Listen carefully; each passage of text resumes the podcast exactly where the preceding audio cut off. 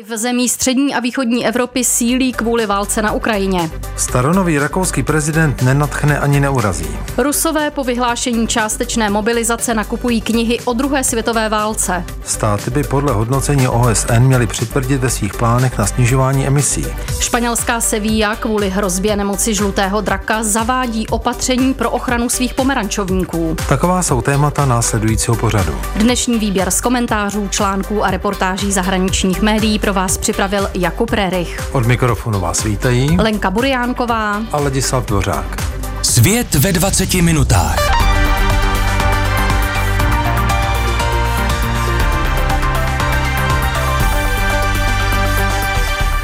Ačkoliv mělo Německo kvůli ruské agresi na Ukrajině historickou šanci převzít vůdčí roli v Evropě, Berlín toho nevyužil.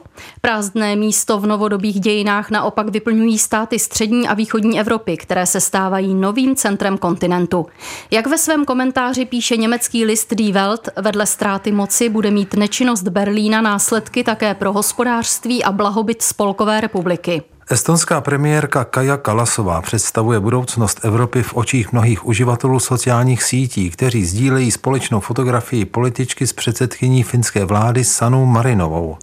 Vedle obrázku umísťují také fotografii bývalé německé kancléřky Angely Merkelové s titulkem Evropská minulost. Podle německého deníku je zřejmé, že od únorové invaze Ruska na Ukrajinu probíhá v Evropě přeskupování pořádku a centrum Evropské unie se přesouvá na východ.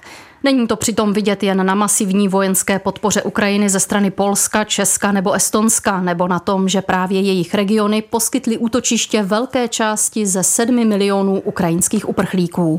To, že se evropské mocenské uskupení mění a je s tím spojená také kulturní proměna, ilustrují i zmíněné fotografie na sociálních sítích. Političky jako Kalasová a Marinová kladou uživatelé do protikladu k dlouholeté lídrní Německa Merklové. Na mysl se proto dere dojem, že Německo je zemí včerejška a ke slovu místo něj přicházejí státy střední a východní Evropy, zamýšlí se komentátor deníku Die Welt. Ze zastaralého německého pohledu jde přitom o pouhé mezistáty, které se nacházejí kdesi mezi Německem, Rakouskem a Ruskem a kterým se dlouhodobě nevěnovala pozornost. Tyto země se ale teď zvedly a udávají tempo evropské sankční politiky vůči Rusku.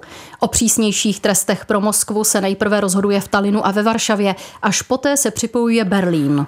Slovensko, Rumunsko nebo Polsko, jejíž četná varování před Ruskem Brusel dlouho považoval za hysterii, se nyní proměnily ve frontové státy. Zejména Polsko se stalo nepostradatelným uzlem v dodávkách zbraní na Ukrajinu a také zemí, která v rámci NATO nejvíce zbrojí.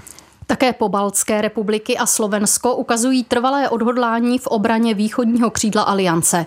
Očekávají, že Moskva zůstane vůči Evropě nepřátelská i poté, co zbraně na Ukrajině utichnou. Dělící linie nových bloků totiž nepovede jako po druhé světové válce na hranicích Německa, ale právě skrze střední a východní Evropu, domnívá se autor článku. Z pohledu Spojených států se proto význam střední a východní Evropy zvyšuje a tyto regiony získávají na bezpečnostně politickém významu, zatímco Německo ztrácí. Na německou politickou scénu může tato změna dělat revoluční dojem, ale zahraniční komentáři ji vnímají jen jako opožděné přizpůsobení se standardům NATO. Vedoucí roli Spolkové republiky v očích východoevropských zemí navíc spochybňuje váhavý postoj Berlína v otázce dodávek zbraní Ukrajině. Důvěra v Německo u jeho partnerů utrpěla škody. Zatím je nelze zřetelně vidět, ale na postavení Berlína se odrazí. Nepochybuje komentátor Die Weltu. Obraz Německa jakožto nejistého střelce nebude snadné se třást a dá se čekat, že povede k hospodářským otřesům. Pro Berlín je důležité, aby východoevropské země považovaly Spolkovou republiku za spolehlivého spojence. Východní státy Unie jsou totiž pro Německo ekonomicky důležitější než například Čína. Třeba Polsko je jeho čtvrtým největším obchodním partnerem. Region střední a východní Evropy mnozí odborníci označují jako možný budoucí motor evropského růstu. Klíčové přitom je, že kvůli napětí mezi Washingtonem a Pekingem mnoho evropských a amerických firm omezuje činnost v Číně, nebo se k tomu v příštích letech chystají. Středem pozornosti se pak vzhledem ke své poloze a kvalifikovaným pracovníkům může stát právě střední a východní Evropa. Přestože se nestane brzkým členem Unie, týká se to také Ukrajiny. Je pravděpodobné, že Kyjev své vazby na Brusel v budoucnosti upevní. Spolupráce by se mohla týkat přeshraniční dopravy, energetiky a investic do železnic, silnic a mnoha dalších odvětví. Některé projekty už ostatně běží. Z hospodářské spolupráce by pak v první řadě profitovaly státy střední a východní Evropy. Tento ekonomický prostor obývá 150 milionů lidí a jak říká polský ekonom Martin Kedziersky, už nyní tvoří vážnou politickou a hospodářskou konkurenci dosud dominantnímu německo-francouzskému tandemu.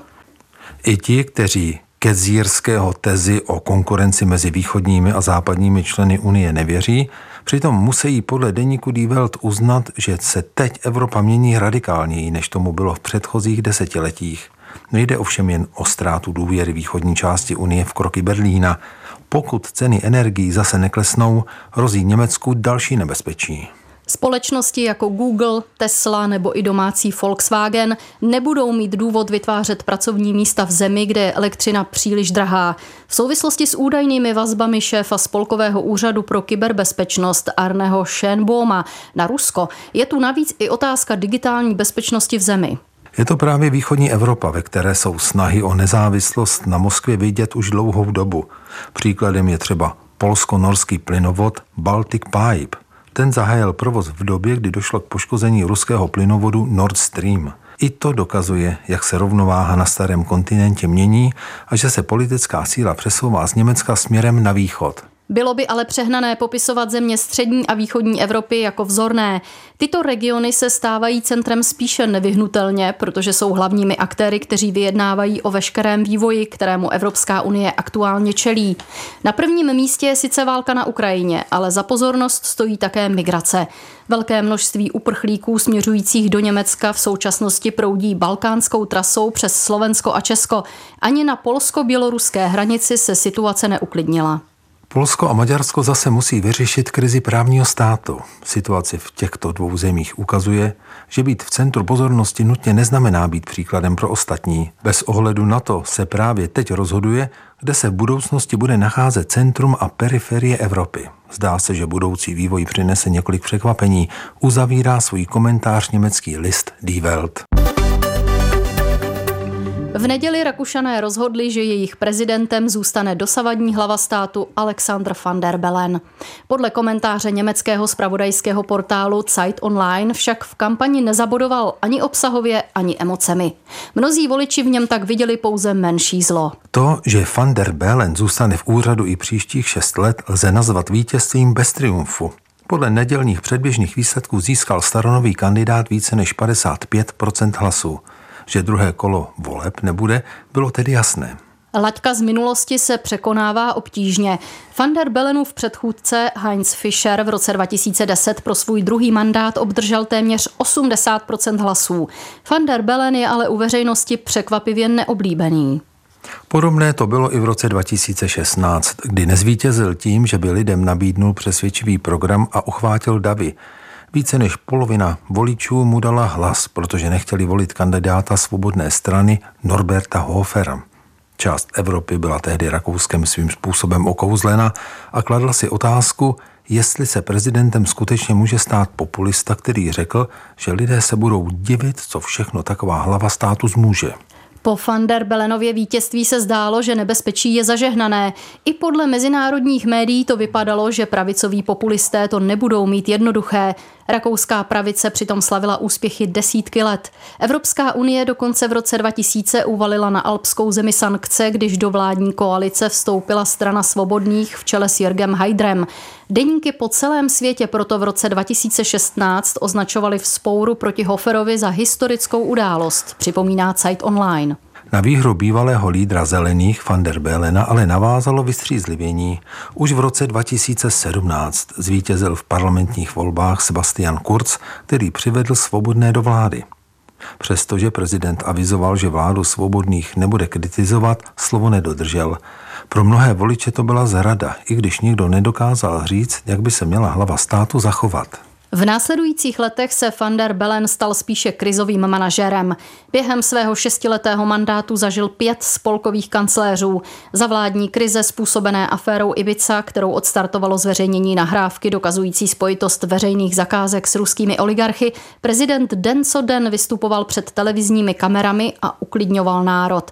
Během koronavirové pandemie zase naléhal na jednotu. Van der Bellen chtěl být aktivním prezidentem. I kvůli nepředvídatelným okolnostem se mu to ale nakonec nedařilo. Mnozí i tak doufali, že hlava státu přeci jen dokáže bouchnout do stolu a nebude jen jemnými slovy vyzývat k umírněnosti. Van der Bellen zůstal pasivní i během předvolební kampaně. Byl nepolitický a tak trochu nudný, hodnotí Zeit online. Argumentů, proč by ho lidé měli znovu volit, mnoho neposkytl. Správná volba v turbulentní době stálo na jeho volebních plakátech. Na druhou stranu se ani nemusel moc snažit, protože situace nebyla tak vyhrocená jako před 6 lety. Jediným skutečným soupeřem mu byl Walter Rosenkrantz, nominovaný svobodnou stranou, který však nepředstavoval nezvládnutelné nebezpečí.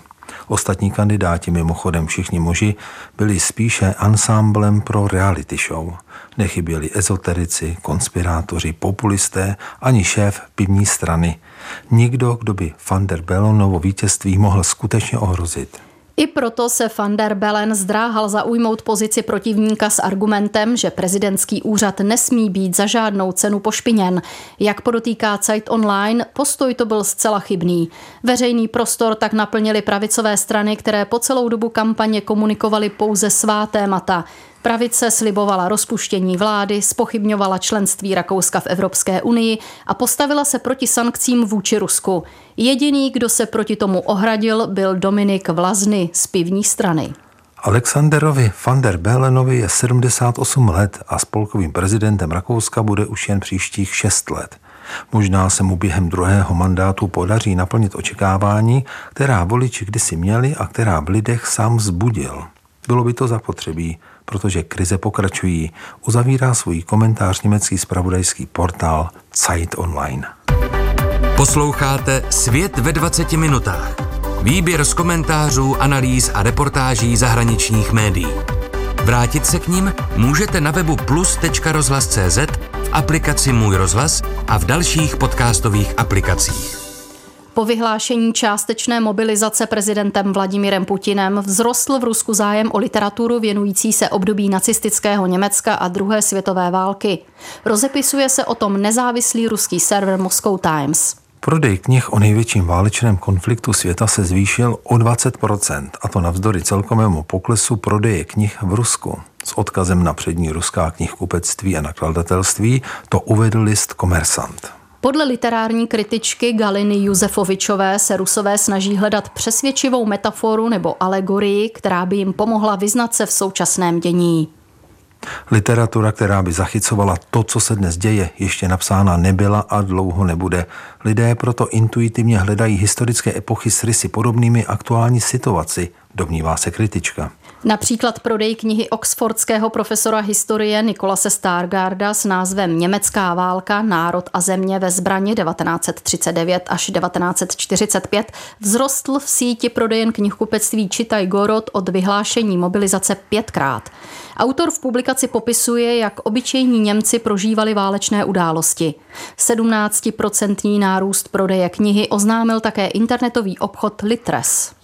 Nakladatelství Alpina zase zaznamenalo 40% navýšení prodeje knihy rakouského neurologa a zakladatele existenciální analýzy Viktora Frankla s názvem A přesto říci životu ano, která má podtitul Psycholog prožívá koncentrační tábor. Autor ní popisuje, jakými psychologickými fázemi procházeli vězni nacistických táborů. Putinovo vyhlášení částečné celonárodní mobilizace z 21. září vzbudilo protesty v několika ruských regionech a masivní vlnu migrace. Kvůli chaotickému zavádění mobilizace však musel prezident přiznat chyby, připomíná nezávislý ruský web Moscow Times. Od vydání zprávy mezivládního panelu pro klimatickou změnu, která je označována jako červený alarm pro lidstvo, uplynulo několik týdnů. Odborníci z organizace Rámcová umluva OSN o změně klimatu teď zveřejnili hodnocení národních plánů pro boj s globálním oteplováním. Podle analýzy OSN zůstává trend produkce emisí vzrůstající navzdory snahám mnoha zemí. Detaily přináší polský deník Řeč Pospolita. Když výsledky hodnocení schrneme, lze říct, že svět je na cestě ke katastrofě. Původní cíl udržení růstu globální teploty do 1,5 stupně by totiž v současnosti znamenal celosvětové snížení emisí oxidu uhličitého do roku 2030 téměř o polovinu. Snížení množství emisí avizovalo 113 zemí, včetně Spojených států a 27 zemí Evropské unie. Jenže se ukazuje, že ve srovnání s očekáváním z roku 2010 se množství vyprodukovaných emisí do konce tohoto desetiletí zvýší o 16% To naznačuje, že cesta k udržení globálního růstu teploty do 1,5 stupně bude mnohem obtížnější, než se původně předpokládalo. Vědci říkají, že zastavení růstu globální teploty je podmíněno dosažením uhlíkové neutrality do poloviny tohoto století. Odborníci jsou ale skeptičtí, že se to podaří. Podle vyjádření generálního tajemníka OSN Antonia Guterreše se svět v současné době pohybuje na katastrofické cestě k oteplení planety o 2,7 stupně. I přesto je podle části expertů stále možné dosáhnout cílů pařížské klimatické dohody a růst celosvětové teploty udržet pod 1,5 stupněm Celsia. Názor, že ještě může dojít k zvratu, zastává i Patricia Espinozová z rámcové úmluvy OSN o změně klimatu. Šanci na úspěch vidí v tom, že nová analýza organizace nezohledňuje některé aktuální politické kroky a přísliby rozvojových zemí, jejichž úspěch v boji proti růstu globální teploty závisí na podpoře a financování z průmyslových států. Hlavní emitenti skleníkových plynů, jako jsou Čína, Indie, Saudská Arábie a Turecko, jsou zodpovědní za třetinu světových emisí. Nicméně tyto země ještě nepředložily své nové národní plány na snížení produkce škodlivin, jak připomíná list Řeč Pospolita. Austrálie a Indonésie plánují vypustit stejné množství emisí, jaké navrhly v roce 2015. Naproti tomu Brazílie a Mexiko oznámili, že vyprodukují větší množství emisí, než původně plánovali. Rusko se hodlá držet oznámeného cíle a Japonsko s Jižní Koreou předloží ambicioznější návrh redukce až před listopadovým klimatickým summitem. Profesor Jim Skea z Centra pro životní prostředí Královské univerzity v Londýně má za to, že ambicioznější cíle v otázce emisí by měla navrhnout většina států. Zpráva o klimatu je jednoznačná. Pokud nedojde v oblasti ambicí a opatření k rozhodujícímu kroku vpřed, může nastat výrazné zhoršení současných projevů změn klimatu, cituje odborníka Polský deník. Skea ale současně věří, že v posledních letech dochází k posunu. Některé země, regiony a města podle něj dokázaly, že výrazné snížení emisí je možné. Tyto snahy je podle něj potřeba rozšířit. Krištof Jendřejevsky z polské organizace Koalicia Klimatična čte zprávu OSN jako návod pro politiky. Údaje z analýzy podle něj jasně ukazují, že politici jako by stále žili na jiné planetě. Jejich neopatrnost v otázce změn klimatu vede svět ke globální katastrofě. Pokud svět nepochopí, že klimatický alarm pro Zemi není strašák, ale možná poslední varování, tak se šest let od uzavření pařížské klimatické dohody zdá být ztracených. Pokud dnes nedáme emisím stopku, zítra může být pozdě. Je proto potřeba, aby se politici vrátili zpět na zem. Cituje varování mluvčího organizace Koalicia klimatična Křištofa Jendřejevského, polský deník Řeč Pospolita. Sevijské pomerančovníky, jejich šplody jsou oblíbené u producentů marmelád, může ohrozit nemoc žlutého draka. Jedná se o bakteriální infekci napadající citrusovníky, která způsobuje blednutí listů a nedozrávání plodů. Španělé doufají, že se jim proti této chorobě podaří bojovat přírodními postupy, píše britský deník Guardian. Pomeranče jsou pro Seviu tím, čím jsou pro japonské Kyoto květy třešní. Španělské město ale kvůli smrtícím bakteriím musí pro záchranu svých 48 tisíc pomerančovníků přijmout ochranná opatření. Jinak by mohly dopadnout jako citrusové háje v Ázii, Jižní Americe nebo ve Spojených státech, kde nemoc žlutého draka způsobila katastrofu. Na kampani Evropské unie s názvem Život citrusům, která se zabývá strategiemi proti šíření nemoci způsobené bakterií Candidatus liberibacter, se kromě Španělska podílí také Itálie, Portugalsko a Francie. Přenašečem nemoci žlutého draka je hmyz a bakteriální infekce může citrusovník do pěti let zcela zničit. Katastrofální zkušenosti s touto nemocí má 48 azijských zemí, 53 afrických států a také Brazílie a Spojené státy, kde zamoření dosáhlo úrovně epidemie. Bakterie byla objevena v roce 1943 v Číně, o čtyři roky později se vyskytla v Africe a v roce 2005 začala devastovat pomerančovníky na Floridě. Do Evropy sice ještě nedorazila, ale hmyz, který nemoc přenáší, už ano, upozorňuje Guardian. Jeden druh hmyzu, který je přenašečem infekce, byl objeven na Kanárských ostrovech v Portugalsku a v Galicii na severozápadě Španělska. Jak říká vedoucí výzkumného institutu Las Torres Francisco Arenas, bakterií nakažené citrusovníky v Evropě výzkumníci prozatím nedetekovali. Problém ale spočívá v tom, že jakmile se objeví přenašeč, dříve nebo později se vyskytne i nemoc na stromech, dodává expert. Prvním znakem nákazy je žloutnutí a usychání listů citrusovníků, následuje úbytek plodů a posléze i úhyn stromů. Vědcům se zatím nepodařilo najít účinnou léčbu. Jediným dostupným prostředkem je znovu vysazení stromu nebo zavádění preventivních opatření.